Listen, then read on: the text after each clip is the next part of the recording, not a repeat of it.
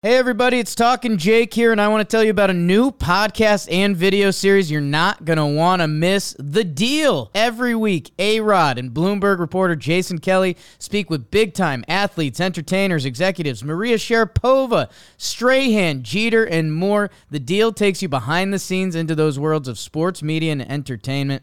From Bloomberg Podcasts and Bloomberg Originals, you can listen to The Deal on Apple Podcasts, Spotify, and wherever you get your podcasts. It is Tuesday, December 27th, 2022. This is another edition of Baseball Today. That is my man, Trevor Plouffe. I am Chris Rose. Producer Dan is along for the ride as well. A belated happy holiday season to you and your family. Did you have fun? I've had a blast uh, with Christmas. You know, you like Christmas as a child, and then you grow up a little bit, and Christmas like gets whatever, and then you have children, and Christmas becomes mm. fun again. So uh, I played the role of Santa, and man, it's so much fun. I didn't dress up or anything, but you know. Oh, have you ever dressed up as Santa? No, I don't have the build of Santa. You're more of the Santa build. I am. No offense. I am right in the wheelhouse of Santa, dude. I'm like, I'm like, if they call me in for an audition, they they don't even have to hear me say ho ho ho. They're like, hey, fat ass, you're hired. Can I tell you something about Santa? So the day before, or two days before Christmas, I think it was, we were out at um, a deli having lunch with our family, and there's a guy, and he's got a big white beard, white hair, and Olivia goes, "That's that guy's got to be a Santa for Christmas." And I looked at him, I was mm-hmm. like, "No, no doubt, right?" The next day, we had like Santa come to our neighborhood for like a community thing. It was that guy. Oh yeah, I was like, I was like, Santa, I saw you at Lovey's Deli. What's up, bro? you should have offered to buy Santa's uh, his lunch. Well, I didn't know at the time he was our Santa. oh, come on. You knew. You knew. All right, let's get it going uh, with a little baseball talk. And I guess it is the gift that keeps on giving the story of Carlos Correa. Now, apparently, the New York Mets have a problem with his physical. So we've waited several days since the announcement by Stevie Cohen that he is the missing piece of this lineup and he still hasn't been signed. So do you think Correa is eventually in New York with the Mets, or is this health issue a bigger concern for you? I'm not really sure. I, I think he eventually ends up in New York. Um, it's something with his right ankle that he's had surgically repaired before, and you know, like it sounds like there's a problem there, but it doesn't sound like it's a big enough problem to get away from this deal. Now, Correa has come out and said, him and his camp have said, like, we don't want to come off this deal that we've already brokered. Like, we're not taking a discount. You're not going to play one of these things where you say you don't like my physical and it scares me and you take a year off or, you know, 30, 40 million off. That's not going to happen. I don't think Boras does that. So, um, I think as the time passes, we'll get a deal done. I just, I'm curious if they try to like restructure it, not in, we're going to take money away, but maybe something along the lines of let's give the club a little bit of protection if something does happen down down the line. It sounds like that's what's going to happen. Of course, there are a few mystery teams that have called Scott Boras mm-hmm. to say we're here if you need us. That's the leverage that you know they're trying to keep. Uh, but to answer your original question, I believe he ends up there in the long run. Do you think that Carlos Correa's camp has to give a little bit here because this is not I mean, this is the second time in a week now a major league team has said, yeah, there there's an issue here. Yeah, I mean, the, the, the thing is, and I think we've talked about this before, if he does end up, if the Mets pull out, and then it, then that takes some leverage away from Boras and, and Correa because two teams, big leverage is gone, and I think he'll have to accept something of a of a lesser deal. So I think that's kind of why they're pretty adamant about staying in New York and saying, "Hey, we we we want the deal the same." Um, so I'm thinking maybe, and on MLB trade rumors, they wrote about how JD Martinez had to do this with uh, the Red Sox, where you know there was a provision in his deal saying if he had a significant injury that they could opt out of the last two years or something like that. It didn't end mm-hmm. up happening, and everything was fine. I'd assume something like that is going to be thrown in here. Yeah, but that that ended up, if I remember correctly, being a five year deal for Martinez. Yes. We're talking about one that's more than double. Yes. So there's going to have to be some sort of compromise I think, on both sides. I don't think the Mets want to walk away from this one at all, particularly after their owner basically said, "Yeah, this is this is our missing piece here." And and it's interesting because Major League Baseball came out and said, "Hey, stop talking about deals stop. until they're signed." As usual, Major League Baseball is a full lap behind anything that actually happens in their sport. So, you know, they should have said this at the beginning and reminded everybody, "Hey, make sure like reports are going to get out but don't have your club personnel, particularly the owner, come out The and owner. sing the praises of a signing until dude is sitting next to you. I mean, do you think Steve Cohen listens to stuff like that? Someone telling him like, "No, don't." Do No, this? but at He the very least, you have to say it. Sure. Yeah, no, I know it, it was a mistake by him to do that because that also created a little bit of leverage for Correa and his camp. But again, I, I think a deal gets done. I think we'll just add that clause in. All right. So the other side of this coin is the way the Giants and the, their fans can now look at this. Um, does another team having an issue with Correa's medicals take San Francisco off the hook or not? I think so. I think it. I think it does. And I have to apologize to the Giants front office because I gave them a "What is you doing, baby?" I said this is the biggest "What is you doing, baby?" of the offseason. and maybe Mm. it wasn't warranted. Maybe I have to give myself a "What is you doing, baby?" because I came at them pretty hard, and now we're we're seeing this deal with the Mets, and they're having some trepidation about it. So I think it definitely helps out that front office, and they're saying like, "See, like we avoided maybe uh, a ticking time bomb with this contract."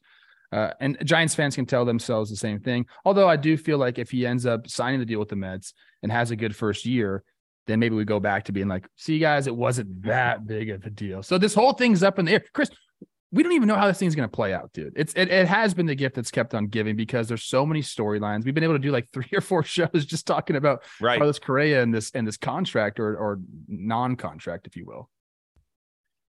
I don't think it takes them entirely off the hook because I think there's two two pieces of the puzzle to this narrative. Okay, one is that they announced that they had signed or we're going to have an introductory news conference for a guy they just inked for 350 over 13 Yes. years. And then he leaves, okay? And I think at the time I didn't call him stupid or anything else. I think I called them confused. And I still think that their pattern of offseason signings is a bit confusing. They've all been two, or there's been one three-year deal. I think that was handed out to Mitch Haniger, but the rest of the Mhm. guys, Stripling, uh, Manaea, Conforto. Oh, Rogers got a three-year deal as well. So nothing Yes. more than that. But they're all like good, solid veteran ball players, right? Solid. I- don't know. I don't want to speak for you, but it doesn't feel like this team goes from 81 wins to 92 and all of a sudden becomes a wild card contender. I think they're going to be improved. Um, I think they're going to do some better things. But to me, the whole point is that this is a franchise that over the last several years has not been able to reel in that big fish, that one big fish that is saying that's the centerpiece. And if we want to bring in other guys, they can say, hey, yeah, they signed Carlos Correa. Like if they're going to make a big play for Shohei, are the likes of Haniger, Stripling, Conforto, Rogers, Manaea enough to say, yeah, I'm coming there and I believe in this system. Once again, that's nothing against those ball players. I think they're all really, really good ball players. I think, however, they're the type that you add to a team that already has one major cog in the wheel. Sure. I mean, I agree with that. Like you need something else, especially if you're trying to go after a Shohei. But just two years ago, we were praising this organization for being able to develop and then also take kind of reclamation projects and figure out what to do with them. And they won 107 games. So we were like, hey, they got something. Something's different over there. And then all of a sudden last year they go and they're a 500 team and we say, oh, that was just a blip on the radar. That wasn't for real. It could still be for real. It could be how they want to operate their franchise until they can land that big fish. Uh, so I'm not gonna like completely write the Giants up. I like the signings that they've had. I agree with you. They're missing that one big signing to get them over the hump. Uh, but this is a team that can that definitely can surprise us. They've done it recently, and they could do it again. So do we what do we give them for their off season so far? They've been as active as anybody. Do Well, we the- the say air- the- like a B? Maybe the, the Aaron Judge thing is not their fault. And I think that gets like like lumped into like, oh, they screwed up the Judge thing. It's like, no, they didn't Yeah, screw that true. up. Like Jon Heyman put that out, and, and Judge seemingly was never going to leave New York. He was just using trying to create leverage. There's n- uh, there's no doubt in my mind that the entire time Aaron Judge was wanting to go back to New York. So I can't count that as a fault for them. The Correa thing, it's it's like we said, it's still out there on the table. We don't know if it's a good or bad thing that they did or Mhm. did not sign him. So take away the Correa thing. Let's just say that never happened. And the signings that they've made, I don't, I mean, a B minus, I think. I don't think it's been great for them. They've put, they've added some quality ball players, but in that division, we know who's ahead of them and the rosters they have with the Dodgers and the Padres.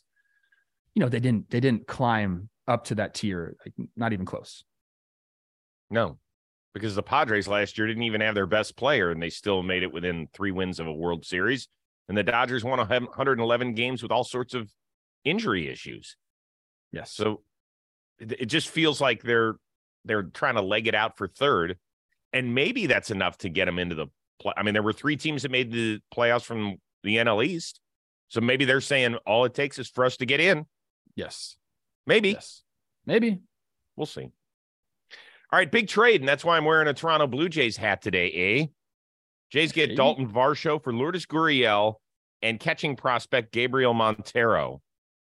I know last week a lot of people are going to say, "Didn't you have him on the Mets?" last-" Yes, Yeah. We screwed that that up. just like I screwed up the Mattingly thing. It happens when you're going to have this many shows a year. Just raise your hand when you screw up. Go And ahead. two like, it. top catching prospects. I'm sorry. East Coast. We screwed it up. We screwed it It's up. okay.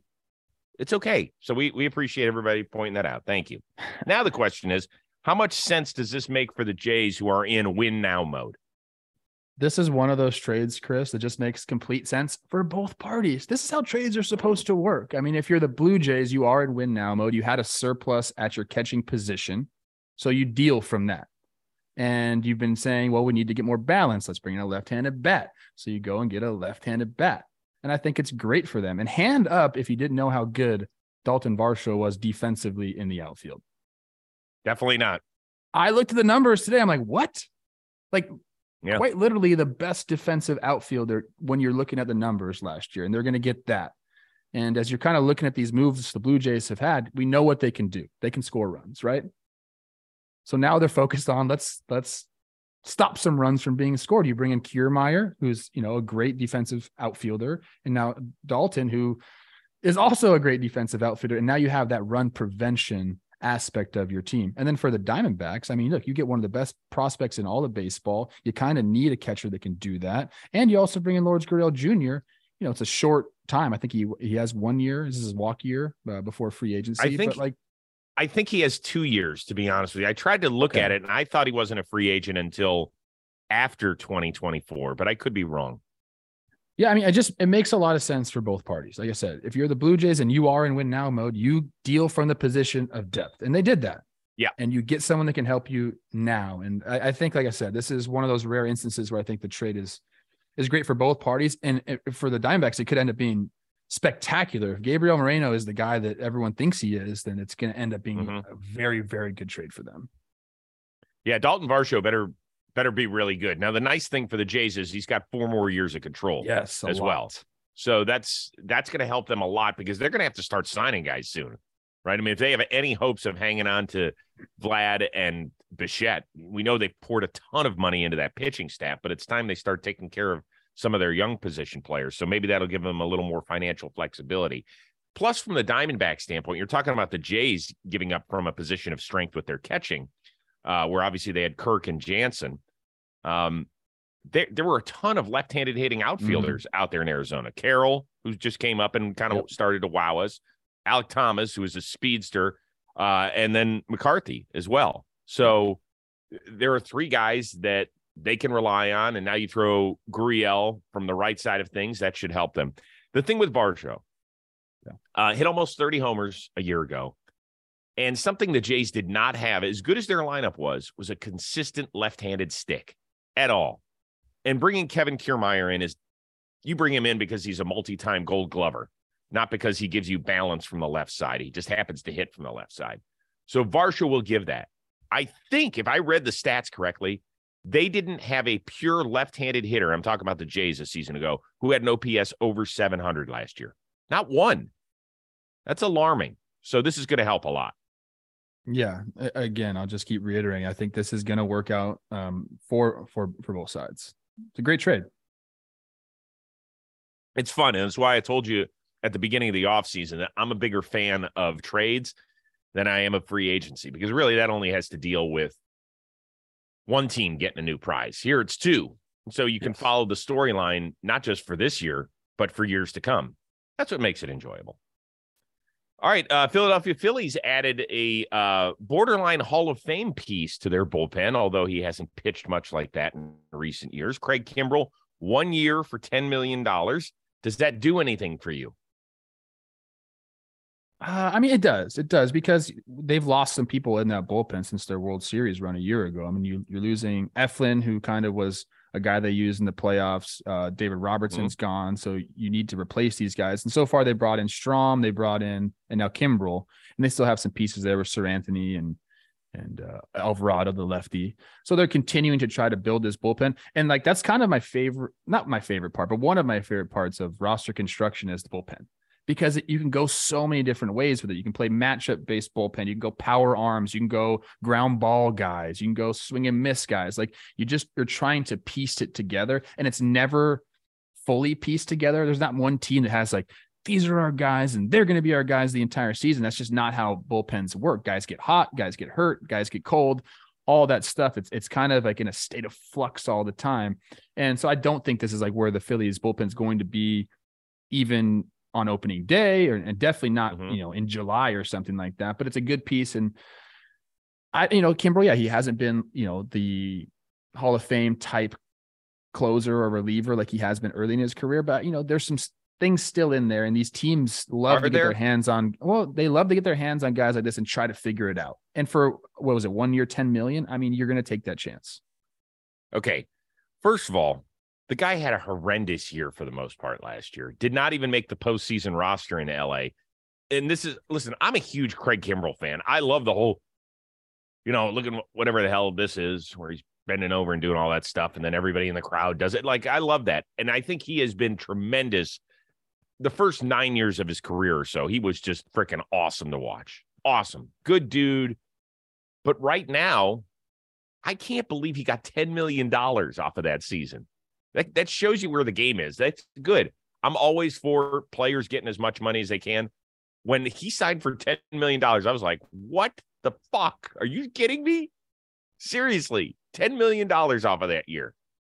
It wasn't as bad as you know maybe the uh, last couple years. I mean, last year he was 112 ERA plus. The previous years he was below 100. So I mean, that's maybe he's trending in the right direction. But again, like these teams okay. just these teams will just say, "We think we can fix him. We think we can bring him back." And, I know they. Is he going to be I know. electric and, and lights out? Probably not, but maybe flashes of it. I I hope so for him, and I hope so for Philly fan here. He's basically had one good half a season since 2018. And that was the first half of the year of 2021 when he was on the north side of Chicago. He got traded to the south side, and that's where Liam Hendriks was the closer. And so they used him as a setup man, and he was not good there. And then he came out to LA, and I think he had something like 22 saves, but you know, he got removed in August or whatever it was and didn't make the postseason roster. I just don't. He had his lowest strikeout rate of his career last year. I, it just doesn't feel like it's trending the right direction. And usually, if you pay a guy $10 million a year, you want expect something out of him. What Dave Roberts signed for? Or Dave Robertson signed for? He got two years, didn't he? I think he got one up there with the Mets. And it was right well, around look, that number. Again, just like this, the bullpens are always in a state of flux. Like relievers go up and down with their years. And you see this all the time throughout in the big leagues. Like, oh, this guy kind of he's having a great year, kind of out of nowhere. Like these things do happen in that role specifically because you can you can manipulate your pitch mix, you know, from year to year or or find a new pitch. We talk about this, Chris. These guys now they get in front of the Edgertronic cameras and they can change their grips and do all that. I think that's what they're banking on. We got this guy. There's something in there. Let's let's tinker a little bit. And if we can get, you know, a good back end of the year out of him, that's that's worth mm-hmm. way more than ten million dollars. Yeah. Okay. I, I, suppose that's fair. That. I want to make this clear. I'm rooting for the guy. I want to see it. But if you don't have questions about it, then you haven't been paying attention. Sure. I think. I agree. All right. Last thing. Um, I always love it when guys post their off-season workouts. I find them fascinating. I had never seen the one that Adley Rutschman did, where he's got a weight and he's doing some abdominal work on an ice covered road. Are we buying in? No, no, we're not. I don't think in. so. I'm either. buying out. I'm I'm out. I I don't like. I mean, look, the only one that I like posting like workout videos is uh Jake Storiale. and who's the one dude that used to play for the Steelers? The crazy. Oh, James dude. Harrison. Yeah, those are the only people I want to see in the gym because Jake, we need to hold him accountable. People, he's getting married soon. He needs to look good. And James Harrison's just fun to watch. This stuff to me is silly. Like, I think this was a joke, like, haha, let's put this out there. Because if you're it- it serious a putting it out there, yeah, if you're serious putting out there, like, eh, Yeah. I don't know about that look. And maybe I know he's rookie of the year and he's a big shot with the Orioles, but like, this is something that most of the time, if he comes into spring training, they'll probably have pictures of this and put them all over the wall, maybe like a running loop Yeah. of a video. Be like, what are you doing, young kid? Yeah. Dude, What the, doing, baby? the shirtless the shirtless shtick got me though. hey, you know what? Though he looks good. It's like thick, but good thick. You know what I mean? It was funny. It was definitely funny. I mean, this is something that you, you can all- recreate that. There's kids be all over the Midwest right now and the East Coast where it's just been dumping snow and ice, and they're all out there shirtless, trying to look like the AL Rookie of the Year. That's It's great. It's funny. Yeah, I mean, look, he looks good. The number of guys, by the way, in the NFL this past weekend who went out shirtless before their games, like what? I know you're tough. You don't have to go out there shirtless. Like you play pro football. I know you are tough. Stop doing that. We don't need to see nipples that cut glass. Okay. You, Chris Rose, you're on record on this show of saying if you were roped up like these guys were, you'd never wear a shirt. So don't be But I know, but I make sure it's at least 50 degrees outside. no, no. You said never wear a shirt. These guys are showing it off, man. I don't hate on anybody that looks that good. Can't. I'm not hating. I'm just wondering what like, you're gonna catch a cold. Throw a shirt on. It's funny because they have their shirts off and they're trying to act like it's not cold, but they got those hands stuffed in the warmer so Yeah. tight, dude. They're like, damn, it's cold. This is stupid. It sounded like a good idea, but this feels really fucking cold now.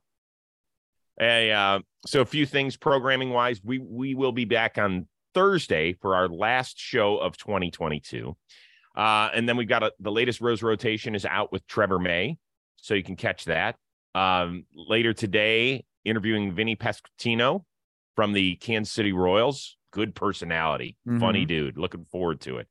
And uh, also CJ Uzomah, um, shooting that today and probably coming out either tomorrow or Thursday, depending on how producer Rob can turn that around so quickly. So see what he has to say about the JETS as they're trying to make a playoff push, even though the ship has been sinking. So that'll do it. Yeah, That'll do it. You want to do this again Thursday? that'll do, pig. That'll do. Yes, I do. Okay, Charlotte's good. Web. That ah, I loved that book. I loved that book when I was a kid, back in the '70s. All right, for Trevor Plouffe, our one of a kind producer, producer Dan. I am Chris Rose. We will see you Thursday here on Baseball Today. Hey everybody, it's Talking Jake here, and I want to tell you about a new podcast and video series you're not going to want to miss. The Deal. Every week, A Rod and Bloomberg reporter Jason Kelly speak with big time athletes, entertainers, executives, Maria Sharapova, Strahan, Jeter, and more. The Deal takes you behind the scenes into those worlds of sports, media, and entertainment. From Bloomberg Podcasts and Bloomberg Originals, you can listen to The Deal on Apple Podcasts, Spotify, and wherever you get your podcasts.